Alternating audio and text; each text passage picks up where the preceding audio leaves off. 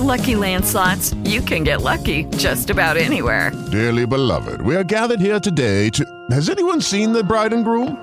Sorry, sorry, we're here. We were getting lucky in the limo and we lost track of time.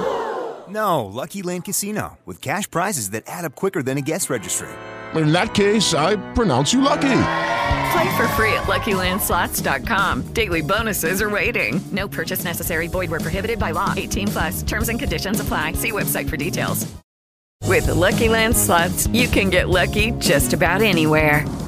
This is your captain speaking. Uh, we've got clear runway and the weather's fine, but we're just going to circle up here a while and uh, get lucky. No, no, nothing like that. It's just these cash prizes add up quick. So I suggest you sit back, keep your tray table upright, and start getting lucky.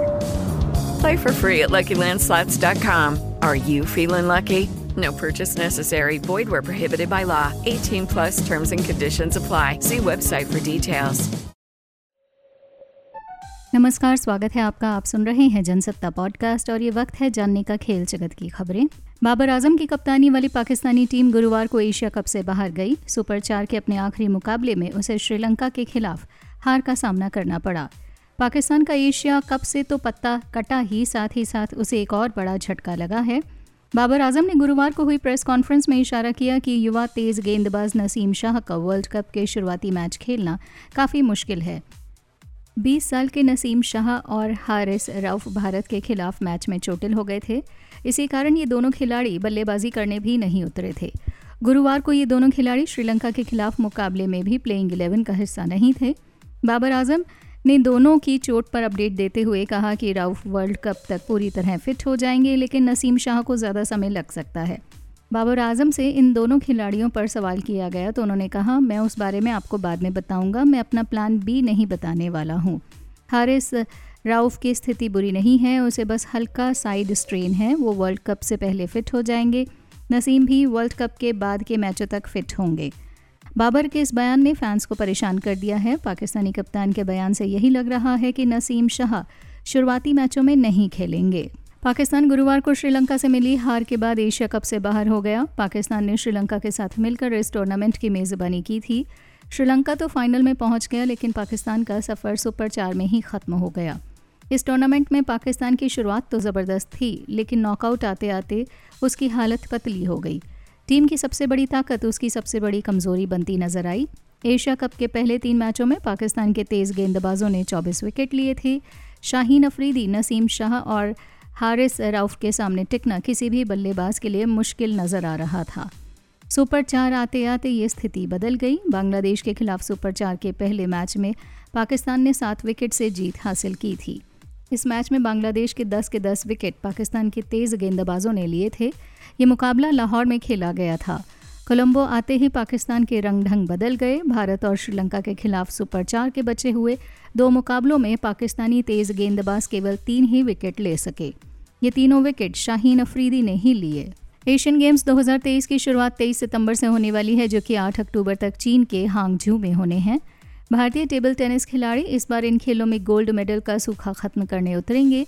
इसकी ज़िम्मेदारी table tennis federation of India ने 10 खिलाड़ियों को दी है, जिसकी अगुवाई मनिका बत्रा और अंचत शरत कमल होंगे। हांगझू में टेबल टेनिस इवेंट 25 सितंबर से 2 अक्टूबर तक खेले जाएँगे। एशियन गेम्स में टेबल टेनिस की चुनौती काफ़ी कड़ी होती है। दुनिया के ज़्यादातर टॉप खिलाड़ी इन खेलों का हिस्सा होते हैं, जिससे प्रतियोगिता का स्तर काफ़ी बढ़ जाता है। इन खेलों में चीन का दबदबा साफ़ नज़र आता है। इस साल हुई एशियन चैंपियनशिप में चीन ने 21 में से 14 मेडल अपने नाम किए थे। भारत केवल एक ही मेडल हासिल करने में कामयाब रहा था। भारत ने एशियन गेम्स में अब तक केवल दो ही ब्रॉन्ज मेडल हासिल किए हैं। ये दोनों मेडल भारत ने 2018 के एशियन गेम्स में अपने नाम किए थे। इंडोनेशिया के जकार्ता में हुए खेलों में भारत ने पहली बार इस खेल में मेडल जीतकर इतिहास रचा था। भारत ने पुरुष टीम इवेंट में ब्रॉन्ज मेडल हासिल किया था। इस टीम में एंथनी, अमलराज, हरमीत देसाई, जी साथियान, शरद कमल और मानव ठक्कर शामिल थे। शरद कमल और मनिका बत्रा ने मिक्स्ड डबल्स में ब्रॉन्ज मेडल जीता था। एशिया कप 2023 के एक रोमांचक मुकाबले में पाकिस्तान ने पहले बल्लेबाजी करते हुए श्रीलंका को दो सौ तिरपन रन का लक्ष्य दिया है। सेमीफाइनल का रूप ले चुका ये मुकाबला एक नॉकआउट मैच है। जो टीम इस मुकाबले में हारेगी, वो एशिया कप से बाहर हो जाएगी। ऐसे में दोनों टीम के सभी खिलाड़ी पूरी जी जान लगा दे रहे हैं। श्रीलंका की ओर से स्पिनर महेश तीक्षणा ने कुछ ऐसा ही करके दिखाया। दरअसल महेश तीक्षणा ने घायल होने के बाद भी अपने कोटे के ओवर पूरे किए और उसके बाद वो लड़खड़ाते हुए ग्राउंड से बाहर गए। बता दें कि तीक्षणा 30 से 35वें ओवर के बीच में ग्राउंड पर लड़खड़ाते हुए दिखे, लेकिन उसके बाद भी उन्होंने गेंदबाजी जारी रखी और इस हालत में तीन ओवर डाले। तीक्षणा ने नौ ओवर की गेंदबाजी के साथ अपना स्पेल पूरा किया। अपने स्पेल में उन्होंने चार दशमलव सात शून्य की इकोनॉमी के साथ बयालीस रन देकर एक विकेट हासिल किया। अपने कोटे के ओवर पूरा करने के बाद तीक्षणा जब बाउंड्री लाइन पर मेडिकल ट्रीटमेंट ले रहे थे तो उसी दौरान इफ्तिकार अहमद के खिलाफ हुई अपील का एक रिप्ले टीवी पर दिखाया गया, जिसमें वो आउट नज़र आ रहे थे। लेकिन श्रीलंकाई कप्तान ने डीआरएस नहीं लिया। ये देख तीक्ष्णा ज़ोर से अपना हाथ ग्राउंड पर पटकते दिखे। विस्तार से खबरें पढ़ने के लिए आए जनसत्ता डॉट कॉम पर। यह पॉडकास्ट यहीं खत्म होता है। अगले बुलेटिन तक के लिए इजाज़त दीजिए। नमस्कार।